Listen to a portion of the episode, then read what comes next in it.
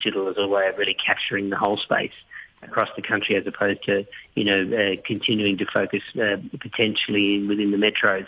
And so this is really about trying to, you know, ca- capture the whole of the Indian economy and set it up for the next twenty-five years. So um, what uh, G D P impact will be short term is probably a little too early to say. And how did the Indian markets react to the budget overall? Well, the bond market uh, didn't like it initially because there was an expectation that there would be a change in the tax treatment of capital gains on bonds, um, and this would have uh, you know, affirmed the inclusion of Indian bonds into the global bond indices. And that didn't happen. So you, uh, bonds uh, rally, uh, yields went up about twenty basis points, quite aggressive. Equity markets liked it; uh, they see it, uh, you know, uh, very strongly. So in fact, that was probably, but that's also in line with some of the recovery in the broader indices around the world. But generally speaking, it was held well. I think that the public discourse has been good. Um, it's a budget for investment. It's a budget for the market, if you will. Um, so yeah, overall it was taken positively. Toby, thanks very much. Have a great weekend. That's Toby Lawson, the C E O of Society General India. You're listening to Money Talk on R T H K Radio three.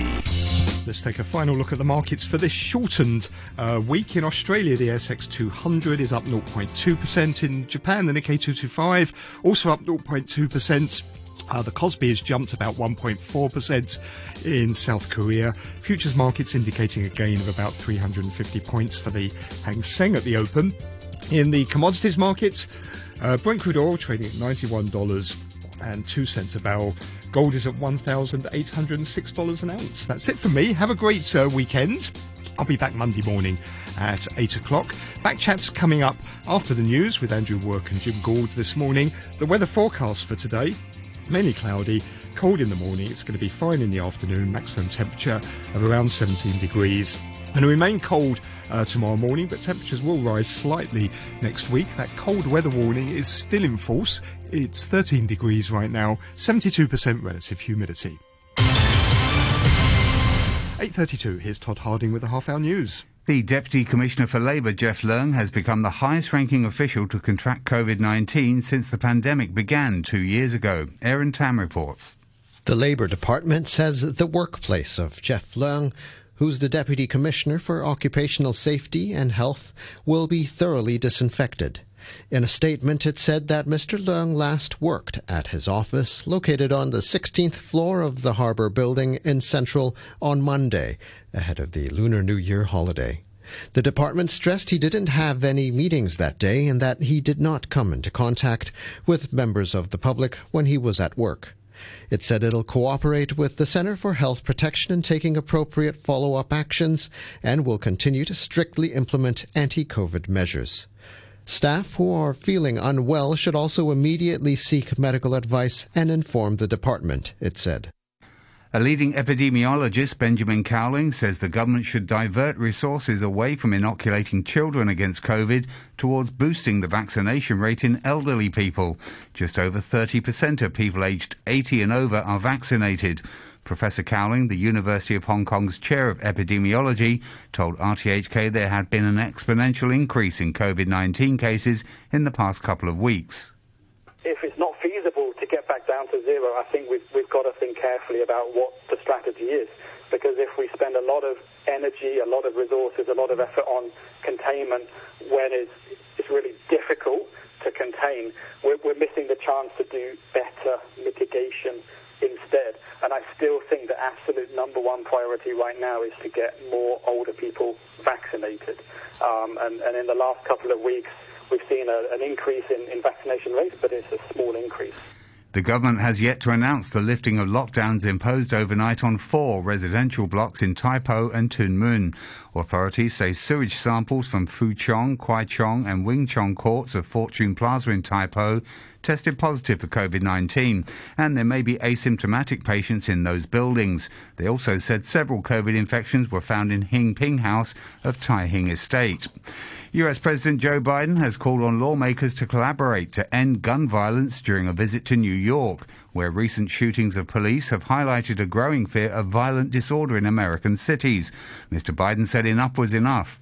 Every day in this country, uh, three hundred sixteen people are shot, one hundred six are killed, and six N Y P D officers have been victims of gun violence so far just this year. sixty-four children injured by gun violence so far this year, twenty-six killed. It's enough. Enough is enough, because we know we can do things about this. You're listening to the news on R T H K.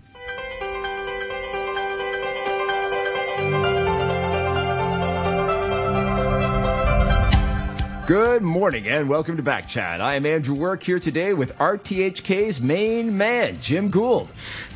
Good morning. Thanks, Andrew. I've been called lots of things, but not that very often. All right. Well, in my heart, you are the main man. Thank you for inviting me to do the first Back Chat of the wet and watery Year of the Tiger. The Olympics are nigh. We are piling deep into the snowbank of the Winter Olympics today before looking ahead into the Year of the Tiger. Beijing will host the world's first, uh, China's first Winter Games from February fourth to twentieth, with the opening ceremony taking place tonight at seven thirty p.m. Hong Kong time. Tune in if you can. This is a Games like no other in that it is happening in a city that is the first to host a winter and a summer's game. Like previous games, the focus is on the athletes, but there are going to be plenty of sideshows from the worlds of business, celebrity, and politics for us to explore in today's show. But the extra dimension that is shared with the Tokyo Games is competing with COVID, which is already taking its toll on some teams even before the Games begin. After nine fifteen, we'll be joined by Feng Shui Master Raymond Lo to talk about forecasts for the Year of the Tiger. Let us know what you think. You can leave a message on our Facebook page, which is Backchat on R T H K Radio three. Email us at backchat at r t h k dot h k, or just give us a call at two three three eight, eight two six six. Uh, we got two great guests to kick off, and we're going to be bringing more online as the show proceeds. Uh, let's start today. We've got Frank Fu, who's an emeritus professor with the Department of Sport, Physical Education, and Health at Hong Kong Baptist University from right down the hill. Good morning, Professor Fu. And we've also got Joseph Mahoney, who's a professor of politics at East China Normal University in Shanghai. Uh, Professor Mahoney, are you with us this morning? I am. Thank yeah. you. Good morning. Good morning. Fantastic. Great to have you on. We're really, you know, everybody in Hong Kong has got their eyes uh, to the north and is, is watching what's happening with the games. But what is the mood like in China right now? What, you know, I, I imagine people are pretty amped up there. I think they are. You know, one of the things that, uh, uh, because I, I just recently returned to China. I was stuck in the United States for, for a couple of years, what I call COVID exile. And, you know, all the press that you see there is so negative. Um, about the Olympics, there's this, there's this, you know, just politicization of it uh, constantly. And I was, uh, I was here in Shanghai um, um, as of last month, and uh, a few days ago for the um, for the uh, uh, New Year, New Year's Eve. I, I, I rarely turn on the television, but I, I turned on uh, uh, C C T V the, ahead of the gala show, and I started seeing some of the, the promos associated with the Olympics, and it, it, it was. It was so beautiful. It, it was, you know, there's always sort of this uh, tremendous beauty involved with, with the Winter Olympics, but there's also this sublime beauty, and, and it, it, it struck me that that a lot of people seem to be missing this point in in the world, and, and really are perhaps even psychologically desperate for it at this point in time, given the, the struggles that many people have had the last couple of years. Um, so it was it was. This, it was particularly striking to see it in that moment, because I, I don't, uh, again, watch that much television. But, um, yeah, if you look at, at media in, in China today, if you look uh, among uh, a, a great number of people, um, there's this tremendous excitement about uh, what's happening and, and uh, a celebration uh, uh, about to begin. Because, you know, usually in the lead-up to a Games, there's lots of talk about how much it's going to cost and the politics and was it worth it and all these things. And then it all, you know, everybody forgets that, you know, once the opening ceremonies uh, kick off. Uh, ha- has there been any of that kind of talk in China leading up to the opening ceremonies today? You know, I, I think that I think that uh, Beijing has, has done a, a remarkable job uh, trying to manage the conversation. You know, they, they saw what happened in Japan. They saw that uh, a lot of Japanese were, were upset that the games were proceeding, uh, that there was this uh, perception, uh, right or wrong, that the games would be uh, an entry point for um, uh, more foreign entry of, of, uh, of infection. Um, and so, you know, there, there's always this this uh, tendency in Beijing to try to restrain uh, uh, some of the, the worst forms of, of Chinese nationalism, which tend towards uh, xenophobia and isolationism. Um, you know, there's always this push to try to be open and, and to go outward and to bring people inward. And COVID has certainly strained that, certainly zero COVID policies. So, you know, I think that, um, I think that, you know, once uh, Beijing was able to demonstrate, I think, to the Chinese people that they could contain uh, the disease and that they could limit um, uh, the Olympics as a as a as a site of spread, I think people uh, relaxed a lot more. And then, you know, I think we saw news either today or yesterday that uh, that there's now a scheme to allow, I think, up to one hundred fifty thousand Chinese spectators to, to participate. So uh, I think it's all moving in the right direction, and I think people are, are increasingly confident and, and feel very positive about it. So, Professor, do you have any insight into what we can expect from the opening ceremony tonight? I mean, the, the, the movie director Zhang Yimou is in charge of that, as he was for the uh, Summer Games, uh, the opening and closing ceremonies, I believe, in two thousand eight. Um, um, what do you think it's going to look like? You know, I have no idea, but I'm very fascinated by this because I, I did a lot of a lot of study uh, associated with the oh eight uh, ceremony, and you know, one of the things that we have to remember uh, because I think the, the oh eight ceremony is kind of haunting um, uh, con- uh, contemporary discussions ab- about the Olympics. You know, the oh eight ceremony, the Olympics took place. Um, And it's this massive spectacle, right? It's incredible. It's, it blows everyone away. Um, and then a few months later, we have uh, the U S instigated uh, global financial crisis. And, you know, we talk about sort of three years when sort of double events on the Chinese side versus the American side kind of define uh, China's rise and, and, and American decline in two thousand one with China joining the W T O uh, versus Uh, the United States uh, uh, getting involved with uh, nine eleven, and then oh eight, the Olympics versus uh, the financial crisis, and then, um, uh, uh, you know, most recently, uh, the spectacular failures of, of COVID control uh, in, in the United States versus the, the exact opposite in China. So there's there's been this there's been this sort of double um, moment in these in these three periods. So a lot, there's been some talk in, in recent years that maybe um, the, the spectacle of oh eight was had, had created some backlash, that it had, that it had in, in, in fact, you know, maybe frightened the world that China was uh, had arrived in, in some incredible way, that it was no longer a developing country, perhaps, or that it was, you know, a threat to others. So my expectation is um, that that. The game, the, the, the ceremony tonight will be um, um, a lot more demure, um, less about spectacle, more about um, um, simple, positive messaging, values messaging. Um, uh, I think that's one of the things we've seen in the last week or two from a lot of the Voice of China um, uh, media is uh, of trying to avoid Uh, any sort of negative messaging. There's been a lot of a lot less discussion about uh, U S China relations, for example.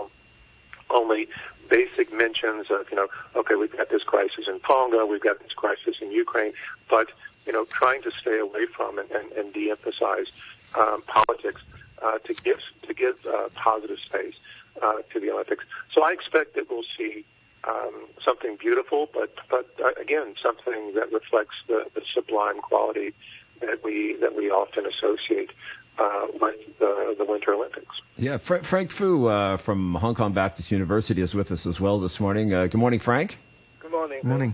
Good morning. Hey, so so you're you're with the uh, Department of Sport, uh, Physical Education, and Health at Hong Kong Baptist U in the world of sports. What can you tell us about the Hong Kong team that's going up and and uh, how they've been preparing for this? Well, we have three athletes, uh, two two male and one female, and uh, two alpine skier and one speed skater. And uh, the, uh, the uh, speed skater is trained in Hong Kong, basically, and uh, uh, the two alpine skiers are trained in the U S, uh, in, in, in the Boston area. You know, um, one of our female athletes was uh, was uh, was tested positive, but uh, luckily she was tested negative for the uh, following two days. Now, now she's training, and I think she would be able to uh, compete next Wednesday.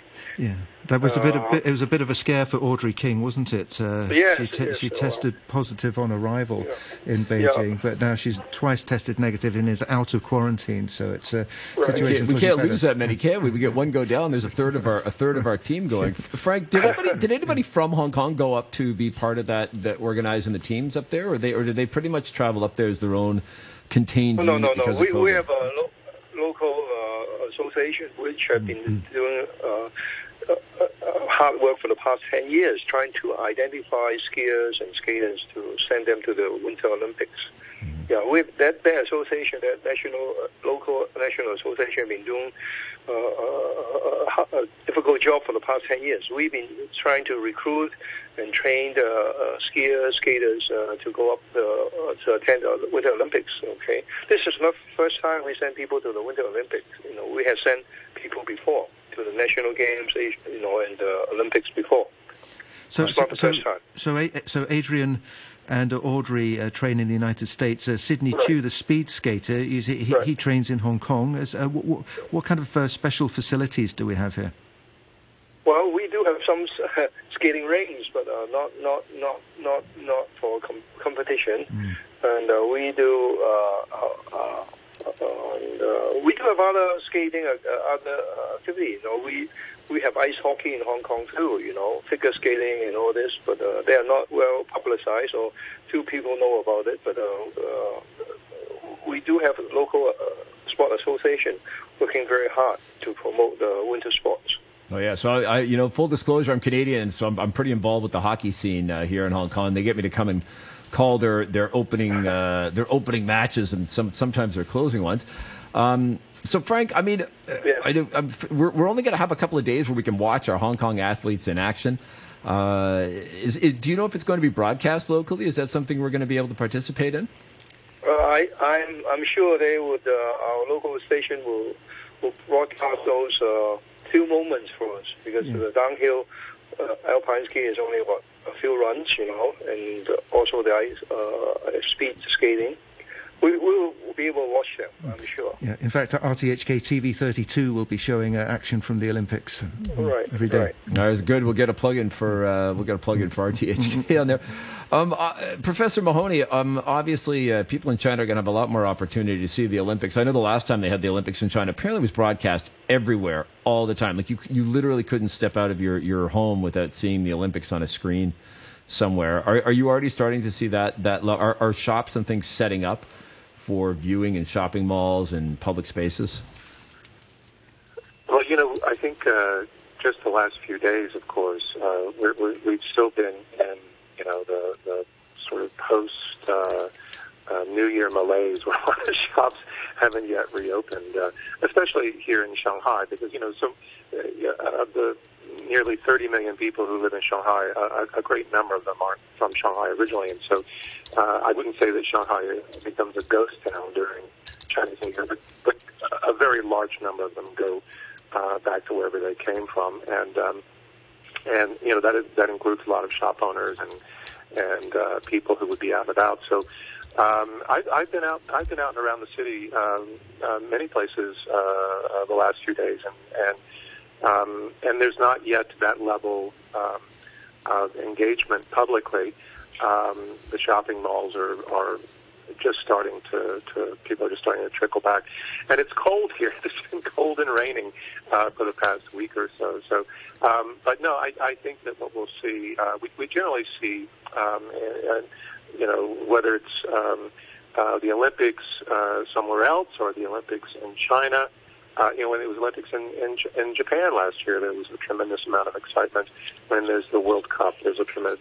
People really like to watch uh, these type of uh, uh, world sporting events in China. Sure. Um, and, of course, I think they'll, they'll be even more inclined to do so with, with uh, the focus on Beijing. I, I know the COVID... I, you know, I'm sure they're fanatic about trying to contain any kind of a COVID outbreak in Beijing right now, but are you seeing either health security or security security, if you know what I mean, uh, being increased during uh, during this time? Like, are you feeling it across the country in Shanghai as well? Like, are, And I guess because A, they, they, you know, be terrible to have a COVID outbreak anywhere in China during the Olympics, and B, uh, people might see it as an opportunity to make political hay. And so you would imagine normal security would be increased. Are you seeing that? Are there more police out in the streets? Are the health checks up?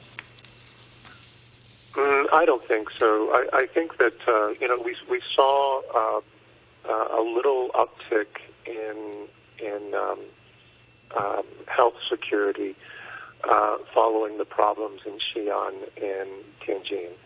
Um, it's, it's a little difficult to judge things from Shanghai because uh, Shanghai is probably the leader in the world right now, certainly the leader in China, in uh, in local containment. Uh, the way they handle many outbreaks here, the way they focus on specific sites to contact tracing. Uh, I, I formerly worked as an epidemiologist for the Centers for Disease Control in, in, in the United States. It's it's really been uh, incredible to observe this uh, firsthand, and uh, especially after seeing the complete breakdown, witnessing that in, in the U S. But um, we do know that um, you know one of the one of the key values of the of the zero COVID strategy from the beginning was to protect the capital. Um, um, the capital in, in certainly has uh, a lot of symbolic value uh, to to uh, the government and to the people, in so much as it, uh, if you can't protect the capital, then, then then what can you do?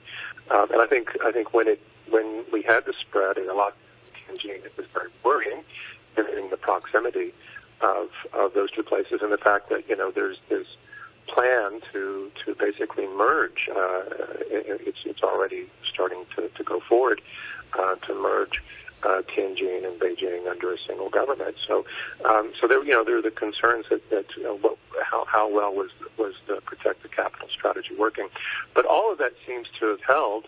I think we had uh, this morning uh, twenty-one local or twenty-one uh, uh, domestic cases, uh, non-import uh, cases reported uh, yesterday. So uh, I think again these are remarkable numbers. I think uh, there was some concern that Omicron was was you know was going to finally break the zero COVID strategy because it's so contagious and it it um, it's um, uh, it, it tends to um, Uh, manifest and present disease much faster, um, but uh, so far it's holding, and uh, and and uh, I think people are, are feeling good about it. As for general security, you know, uh, worry about terror attacks, uh, I haven't seen anything above uh, above the norm, um, and I'm very sensitive to that because I remember when that started coming um, into view um, uh, six or seven years ago.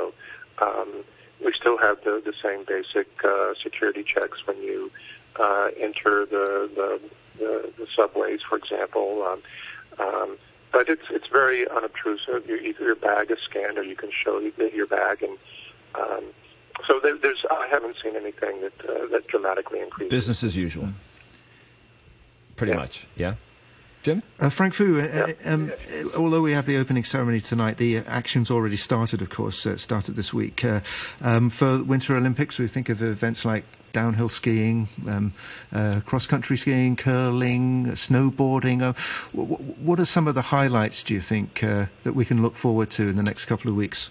Well, well I think we have uh, two alpine skiers and one... Uh, speed skater, right? And we'll we'll be, I'm sure we'll be looking at those events. But China's doing well in curling, right? Uh, mm-hmm. You know, and uh, figure skating, uh, and, uh, freestyle skiing, and all this. And um, I, I think uh, the um, yeah, there, there are some strength in the, from Asians uh, in figure skating too, from from Japan and others. Okay, but the other major sport from Europe, you know, like uh, you know. bobsled and uh, alpine skiing. Uh, they are very exciting to watch.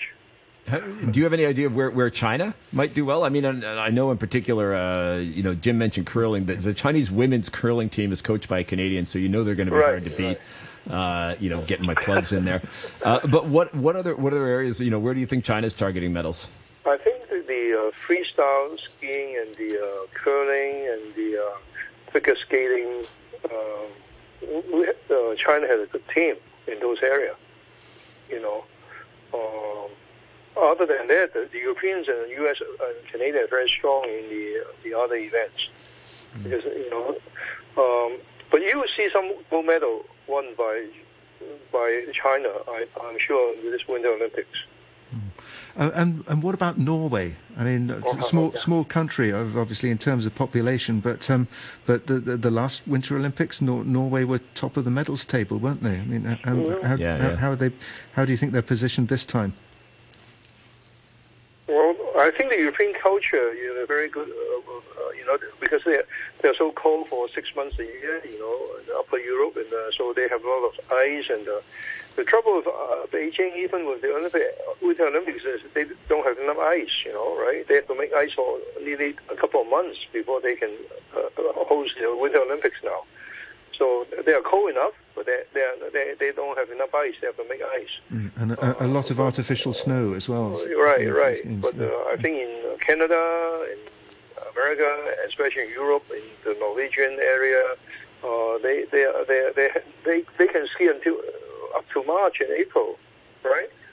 So from from six, nearly six months a year, yeah. Yeah, there was there was a great story uh, about the guy that's making ice for the curling, and now they've taken the uh, the what the what was it the the cube they had for swimming, the swimming pool they had for the Beijing yeah. Summer Olympics. Now they've turned it into the ice cube uh, for the Winter Olympics, and that kind of the trials and travails that he had to go through to get the ice right in that building, which, you know, clearly wasn't designed to be uh, designed to be an ice producing facility. Um, Professor Mahoney, I do want to ask you uh, as we head into the the break at nine o'clock. Um, China's uh, central bank digital currency, I'm not sure if you have this on your radar, but I know it's being tested all across the country. It's a bit of a, an area of interest of mine. Um, it, this was supposed to be the international coming out party for the central bank digital currency. The idea was that the international visitors were going to be asked to use it while they were there. But now it, it seems like that's all gone very quiet. Um, it seems like they're in a bubble, that they're almost not even going to have a chance to spend any money anywhere because everything will be provided for within the bubble. They're not going to be roaming the city, visiting stores and restaurants. Have you heard anything about the use of the central bank digital currency uh, for athletes and their support teams as they come into Beijing for the Olympics? I have not. I, I do know that uh, that there have been some trials, of course, and I'm sure you've followed this in the media, some trials oh, yeah. uh, in certain areas, uh, particularly involving uh, government employees. And uh, I think that um, I think that uh, there's there's a lot of um, there's a lot of discussion taking place in China right now about um, about those experiments.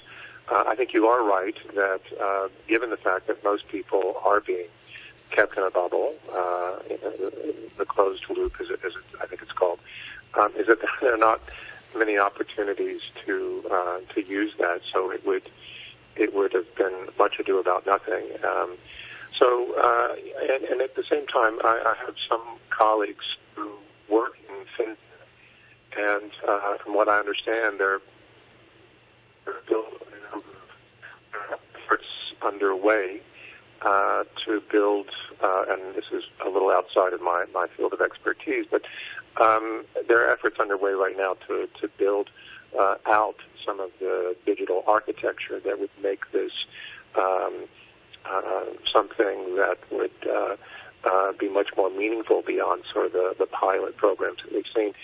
And that effort is expected to mature uh, in the near term, but, but hasn't... Um, hasn't uh, reached that point yet. So I think that we're seeing um, uh, it, it slowly reach the finish line in terms of the technology, but also still trying to gauge um, some of the political ramifications, how it's being received, um, and uh, um, um, what, is, what its relationship will be to um, other things like uh, um, Uh, cryptocurrency. You know, there, there are estimates, for example, that uh, the majority of Bitcoin in the world is, is actually owned by, by Chinese people. Of course, this is um, a matter of some controversy for the government. But uh, um, so all of this is, is uh, I think, uh, swirling around right now, and we, we haven't yet found that decisive movement forward. And I, and I think this is partially related to why Mm. um, we haven't seen a coming-out party uh, at the Olympics. Gotcha. Well, it's, it's kind of like, I think with COVID, a lot of a lot of kids' tests got canceled, and some kids were happy that they didn't have to do the test, and other kids felt like they'd missed out after they prepped for it. I'm not too sure where this falls on the spectrum. Um, we're coming up on the break for the news. We've got two guests with us today who are both going to be staying with us after the break, so stay tuned. We're also going to be welcoming Pollux Young, who is a former national level athlete for Canada, and he was a participant in the opening ceremony of the Olympic Games. Uh, now, the weather, uh, it's going to be mainly cloudy. The current temperature is thirteen degrees. You're listening to the news on R T H K. And we're back on Backchat. I'm Andrew Work here with Jim Gould, and we are talking the Winter Olympics kicking off today in Beijing. We've got with us Frank Fu, who's an emeritus professor from Hong Kong Baptist University from the Department of Sport, Physical Education and Health. Also, Joseph Mahoney. He's a professor of politics at East China Normal University in Shanghai. Uh, and now we are going to welcome Pollux Young, who is a uh, former national uh, level figure skater for the country of Canada, and he was behind the scenes and then in the spotlight as a participant in the twenty ten Winter Olympics in Vancouver. Good morning to you all, and welcome to Pollux Young.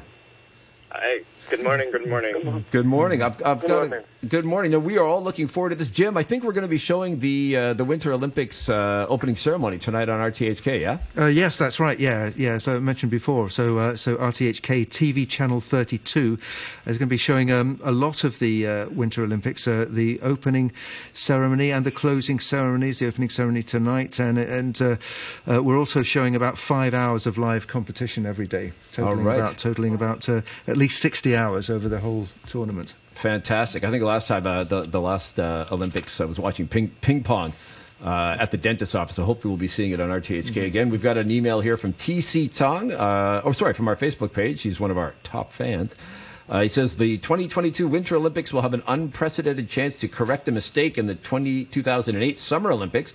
The wonderful rendition of Ode to the Motherland was actually lip-synced. I'd love to sing, see Yang Pei Yi, the actual singer, to sing for real in the twenty twenty-two Winter Olympics opening ceremony. Uh, rarely is there a chance to correct a mistake in a once-in-a-lifetime event. Well, T C, I'm not too sure if the uh, opening ceremony organizers are taking cues from our show this morning, but if they are, your word is in. Pollux, you were there. You were actually in the spotlight, uh, skating in the opening ceremonies in Vancouver. Is that correct? Uh, yes. So it was, a, it was a big team of us back in uh, Burnaby, Ebricks, uh, that... It was a it was a big group of us that participated in the opening for the figure skating uh, and skating event for the twenty ten Olympics. And what was the process? How how did they how did they find you guys? Uh, how much you know? How much time did you have to put in rehearsal? And, you know, then going to get fitted for costumes, I guess. I mean, I don't know. What was it like being somebody participating?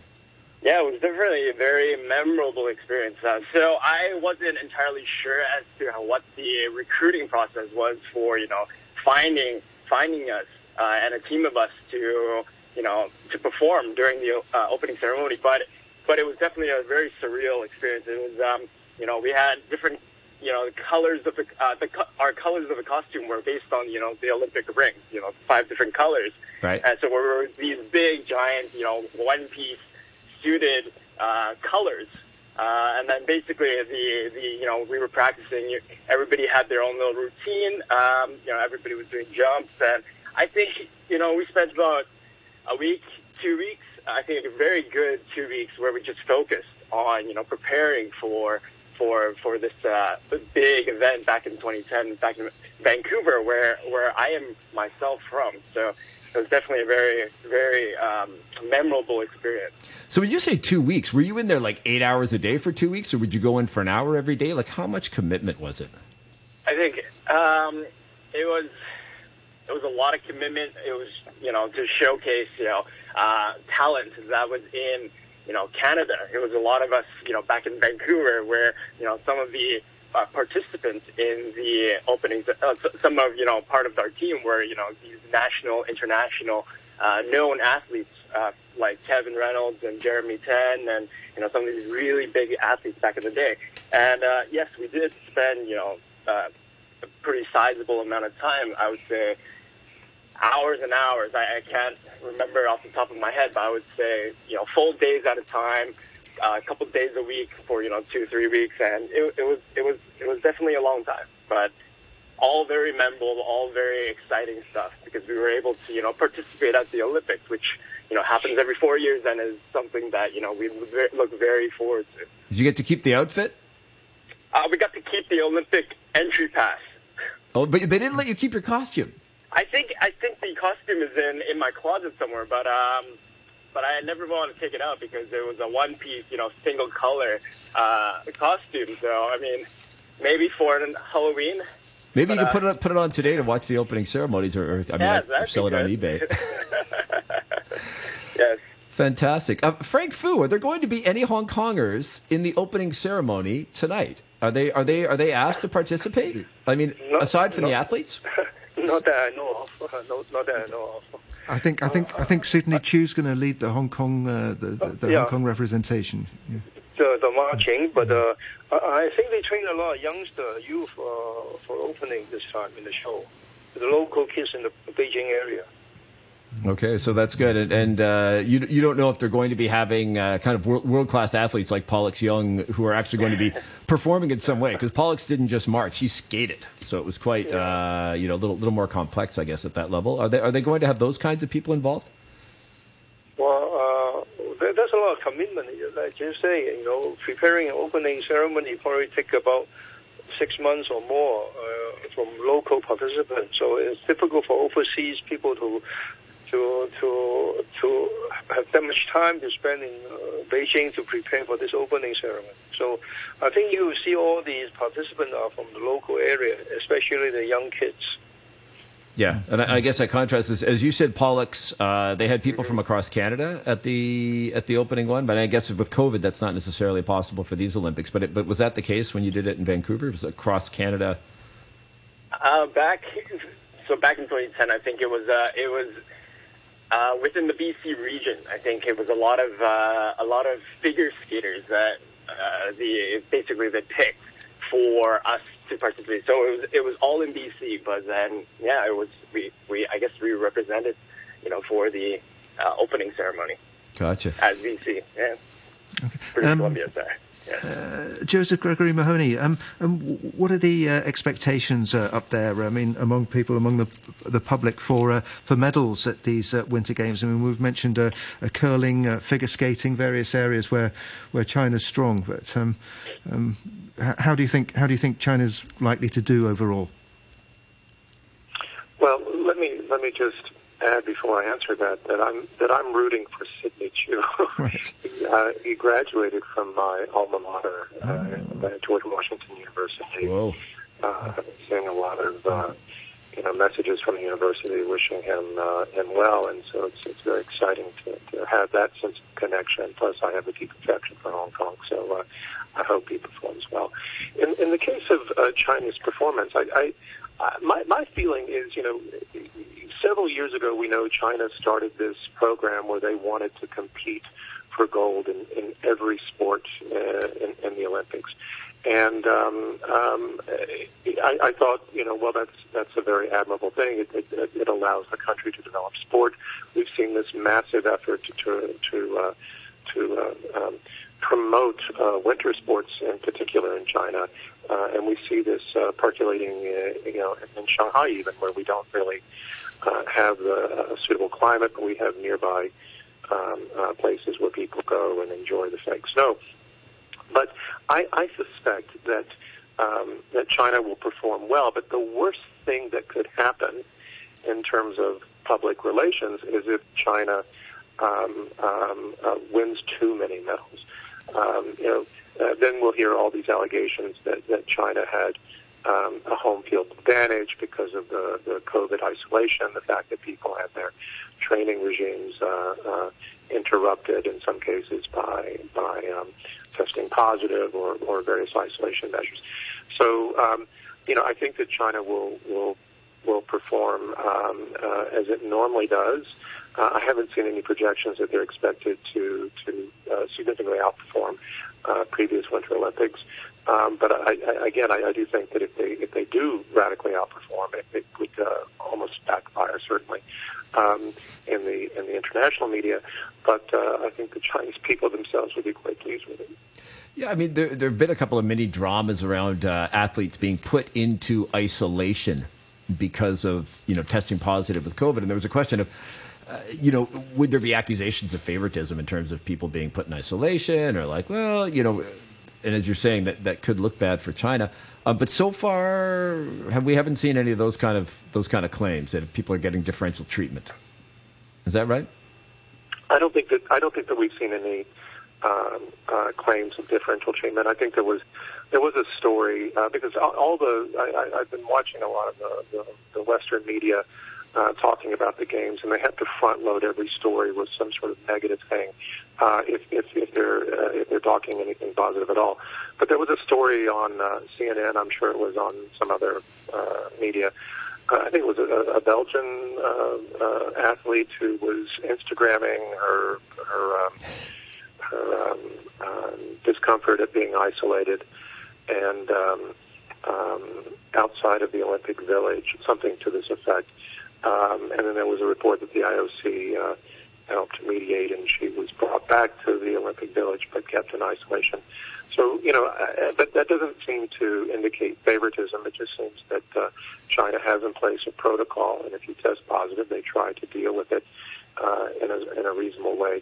Um, I, I will also say something else here. There was uh, one of the things that I've been struck by since I, I came back is um, how extremely polite um, uh, people have been, and, and the government has been, and, and not that they were necessarily impolite before, but Um, there seems to be, uh, you know, some sort of top-down messaging that uh, go out of your way to be polite to, to foreigners in in China, and whether or not this is pushing back against negativity in, in global media, or if it's related specifically uh, to the Olympics, or reports that foreigners were leaving because of uh, COVID controls, I'm not sure. I'm delighted to to see it, uh, and and uh, but I don't. I, I think there is a, a very uh, clear effort to avoid Um, Uh, uh, any sort of credibility to those types of uh, allegations. So you think maybe the, the wolf warrior diplomats, the uh, the rabid editors at Global Times, everybody's been told to stand down a little bit for the next couple of weeks? Maybe? No, I think it's clear that, that um, so I think there are two separate issues. I think it's very clear that, you know, there's been this uh, decision to focus on the positive. You know, when when your media is connected to the state, as it is here in China, um, it, it opens up all sorts of, of criticisms uh, globally. Um, so China, of course, has criticized uh, the United States for politicizing uh, the Olympics, uh, and I think it's it's kind of gone out of its way not to conflate uh, in its in its state media uh, positive messaging about the Olympics with negative messaging about Uh, other countries, about the United States or, or other places. So I think that there's been an effort to, to limit negative discussions over the past uh, week or so, and, and we'll uh, go forward um, uh, through the Olympics, and then we'll go back to it. But I, I think the wolf, the wolf warrior thing um, uh, is, is a separate issue. Um, um, I think that there has been an effort to um, not stand down, but to be Um, more effective at messaging and, and um, to, to, to, as I say in Beijing, to tell China's story well, or to tell it better uh, without provoking necessarily in, in, in negative ways. Um, uh, and so I think that there's these, this is being a, this is a retooling, but not a, a stepping back. Okay. Uh, that's Professor Mahoney, from uh, Professor of Politics at East China Normal University in Shanghai. Thanks for joining us today. We uh, Frank Fu uh, from right down the road at Hong Kong Baptist University uh, was with us on the show today. Frank Fu, thank you also for joining us today. Much appreciated. Uh, Pollux Young, before you go, um, you know, is there something, like, you've been behind the scenes, what can people watch for that maybe people who hadn't been behind the scenes hadn't seen before? Like, if I'm watching the uh, the opening ceremonies tonight, is there something I can look for that I wouldn't notice normally, but you, you might have noticed from behind the scenes that you'll look for?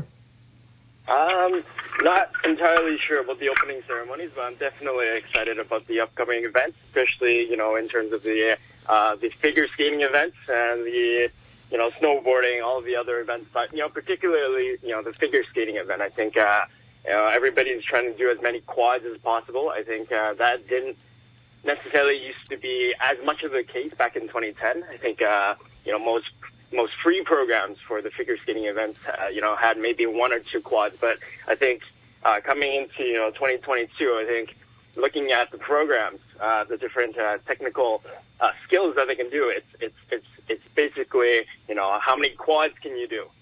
And, uh, you know, that's always a very uh, exciting thing to watch, especially since, uh, you know, back in the days, you know, for, for me, training uh, for, you know, to get these skills and uh, to get these skills or to be able to land these jumps was was a very difficult task. You know, you fall many times, uh, maybe thousands, ten thousands. You know, I can't count how many times, but uh, definitely looking forward to the uh, skating event uh, and the difficulty uh, that they're going to, you know, perform. So. All right. Well, Paul, Paul Etzeska, you've, you've given us a little bit more uh, insight and flavor of what it's like to be uh, an athlete at that level and try to get in there. So we appreciate you coming on the show today. That's Pollux Young. He is a, a former national level athlete representing Canada in figure skating, and he was a participant at the twenty ten Winter Olympics. Uh, so we're looking forward to the next couple of weeks for the Olympics, Jim, and now it's look forward, time to look forward to the rest of the year. Yeah, absolutely. So, and we're yeah, looking to yeah. see how we're doing for the Year of the Tiger. And we welcome today uh, uh, local Feng Shui Master Raymond Lo. Master Lo, good morning. Raymond Lo, good morning.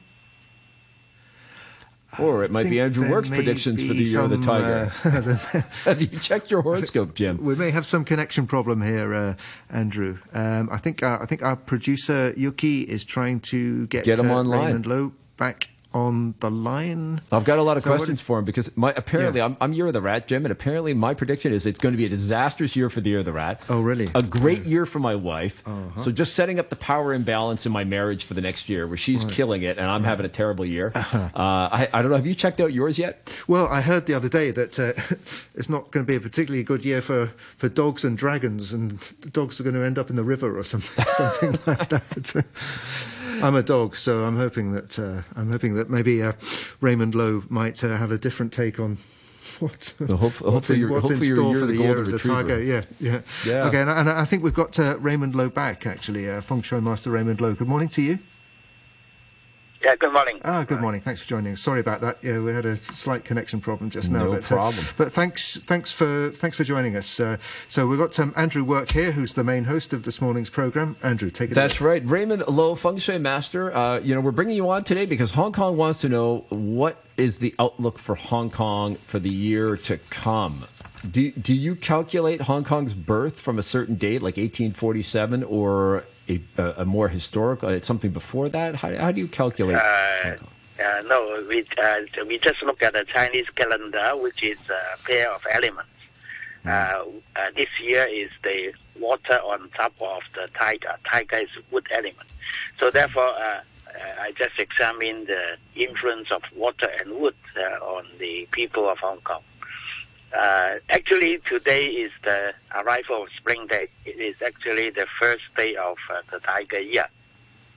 Uh, so uh, uh, we have uh, suffering uh, from uh, too much water in the past two years uh, because uh, the previous two years, twenty twenty, is the uh, red, which is the biggest uh, water element, mm-hmm. and also twenty twenty-one uh, is metal ox, uh, also has Uh, too much water and without fire.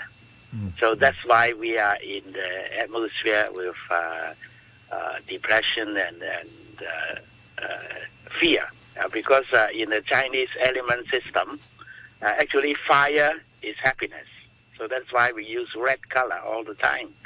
Uh, but water is black color, which is uh, fear. So that, that's why uh, we are looking forward to the return of fire.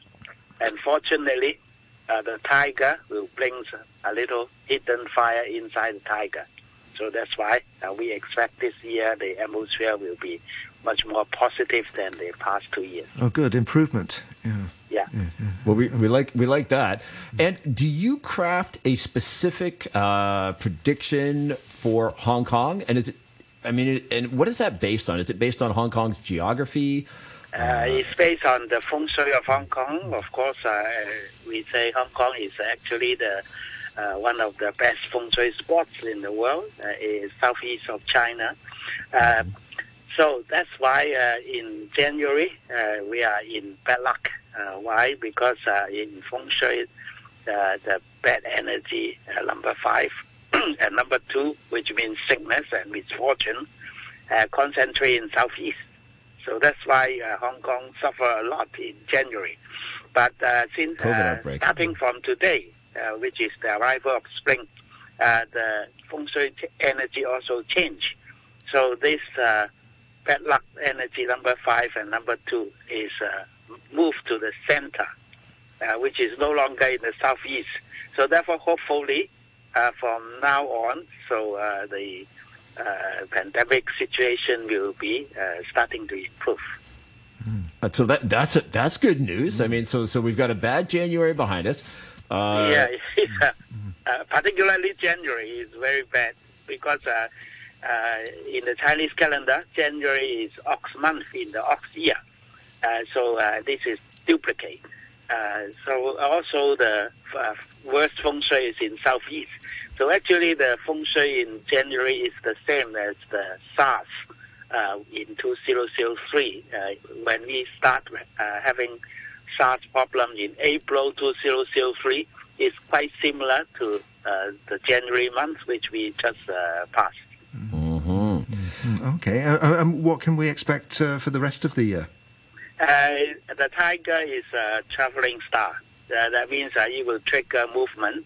So therefore, uh, there will be, a, this is a positive sign to traveling industry. So hopefully we have some kind of traveling uh, returning to the world. And also, uh, because the tiger uh, contains fire element, and fire gives people confidence and happiness. Uh, so therefore, entertainment can come back. And also, when people have confidence, the economy, economic activities will be more vibrant. Uh, so that's why the, we expect the stock market will uh, uh, be uh, benefit, uh, particularly in the first half of the year when we are in uh, spring and summer season. Uh, but uh, uh, we are waiting for the real fire to return. Uh, the real fire will return with the Year of the Snake, uh, which is two thousand twenty-five. Oh, that's quite a long uh, way away still. Yeah, so that's why uh, we say uh, the tiger gives us some kind of relief, but it's not uh, real recovery. And because uh, the next year, uh, two thousand twenty-three, is the Year of the Rabbit, mm-hmm. and the fire disappear again. Uh-oh. So that means... Uh, Uh, the when we're talking about uh, the economy, uh, it will be better in the first half of the year, but uh, you will have some setback and disappointment when we come to autumn. Uh, that is from August onward, is uh, not uh, so good like before. Mm, okay. uh, then uh, we really have to wait until the Year of, of the Snake right. uh, to, what, to see a full recovery. So, so uh, But uh, I will expect some... Uh, comeback of uh, travel industry, entertainment industry, and uh, uh, for example, uh, uh, restaurants and uh, uh, cinema, that kind of uh, uh, activities will be better. Uh, because the tiger is also called an academic star. Mm-hmm. Academic star means uh, uh, people uh, uh, like to learn, like, like, like to acquire new knowledge. And also, it uh, represents liberalism. Uh, so that means uh, there will be suitable for uh, like cultural activities and uh, like uh, entertainment, that kind, uh, advertising, that kind of thing. Interesting that uh, the Year of the Snake should be associated with fire and two thousand twenty-five. Uh, uh, two thousand twenty-four, I guess, should be the Year of the Dragon. Is that correct? Yeah, yeah, the Year uh, of Dragon. How about how about how about how That's about, kind of how about the deal, dragon? Right? Dragon yeah. year. Mm. Yeah. Uh, dragon is earth element. Mm. Mm. Uh, so uh, actually, dragon is not uh, as good as it sounds. mm. So therefore, in previous Year of Dragon, we have earthquake, natural disasters. Yeah. But tiger year will also bring uh, bad weather.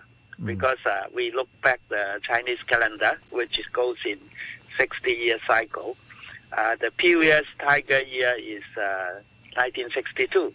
Hmm. So uh, it's a year of uh, uh, uh, typhoon. Uh, like uh, in Hong Kong, we have Wenda, uh, which killing right. hundreds of people. Right. Uh, and also there are bad uh, weather all over the world, like earthquakes and... Uh, Uh, landslide and flooding, because uh, we have uh, ocean water on top of the tiger. Uh, ocean water means uh, sometimes uh, impulsive uh, uh, actions. So that's why uh, it's also international tension will escalate. So Boy. that's why we look back in nineteen sixty-two is not a peaceful year. nineteen sixty-two is a confrontation between U S A and U S S R, mm-hmm. uh, similar to today uh, over the Ukraine problem. But in nineteen sixty-two, the problem is Cuba. Cuban Missile Cuba's Crisis. Yes. crisis. Sure. Mm-hmm. Yeah. Just like we're we're looking at uh, looking at Ukraine now. So I mean, yeah, yeah, yeah, yeah. Actually, exactly between U S A and Russia. Okay, so and, let's see. Uh, so we so we've got we've got possibly an improving economy in the first half of the year, especially for entertainment, restaurants, cinemas. I know a lot of friends in the restaurant business are going to be happy to hear that. Yeah, uh, yeah, yeah. But yeah, then yeah, not so great in the second half of the year. Politics, yeah, yeah. V- a lot of potential for conflict.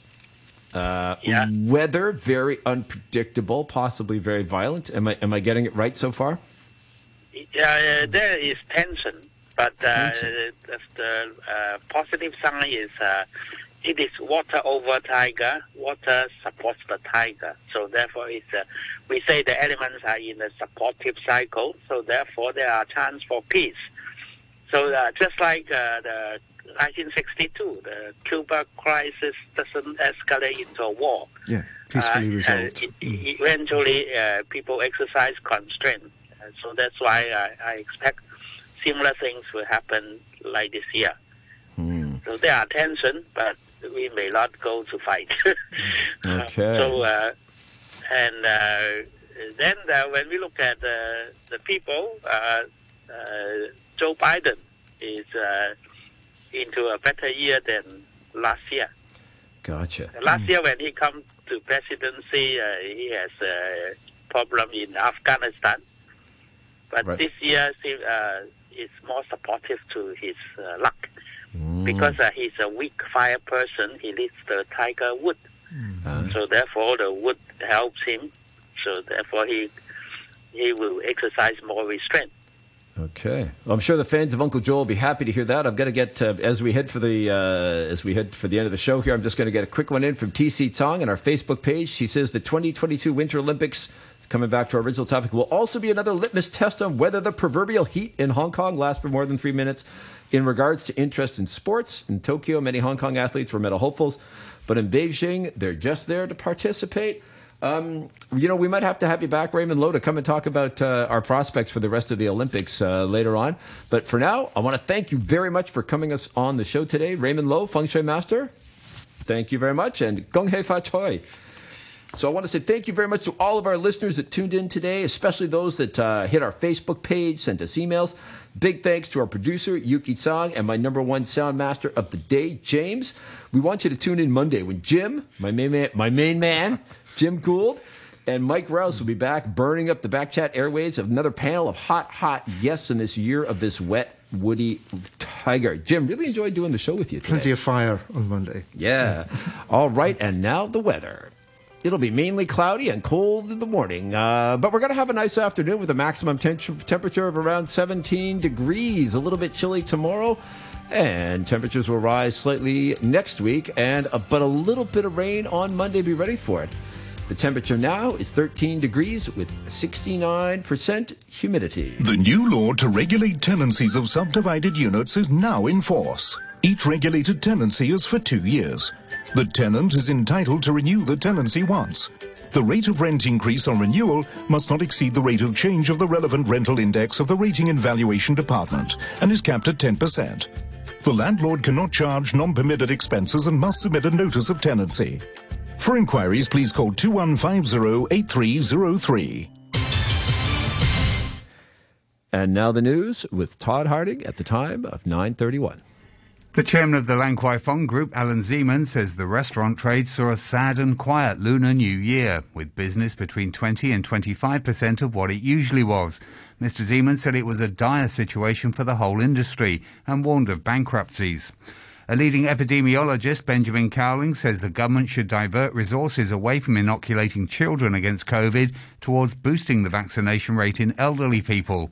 Just over thirty percent of people aged eighty and over are vaccinated. And four senior figures at Downing Street have resigned within hours of each other, putting renewed pressure on the British Prime Minister Boris Johnson. They include his Chief of Staff, Head of Communications and Head of Policy. I'll have more news at ten o'clock. Cheers, Tom. Yeah!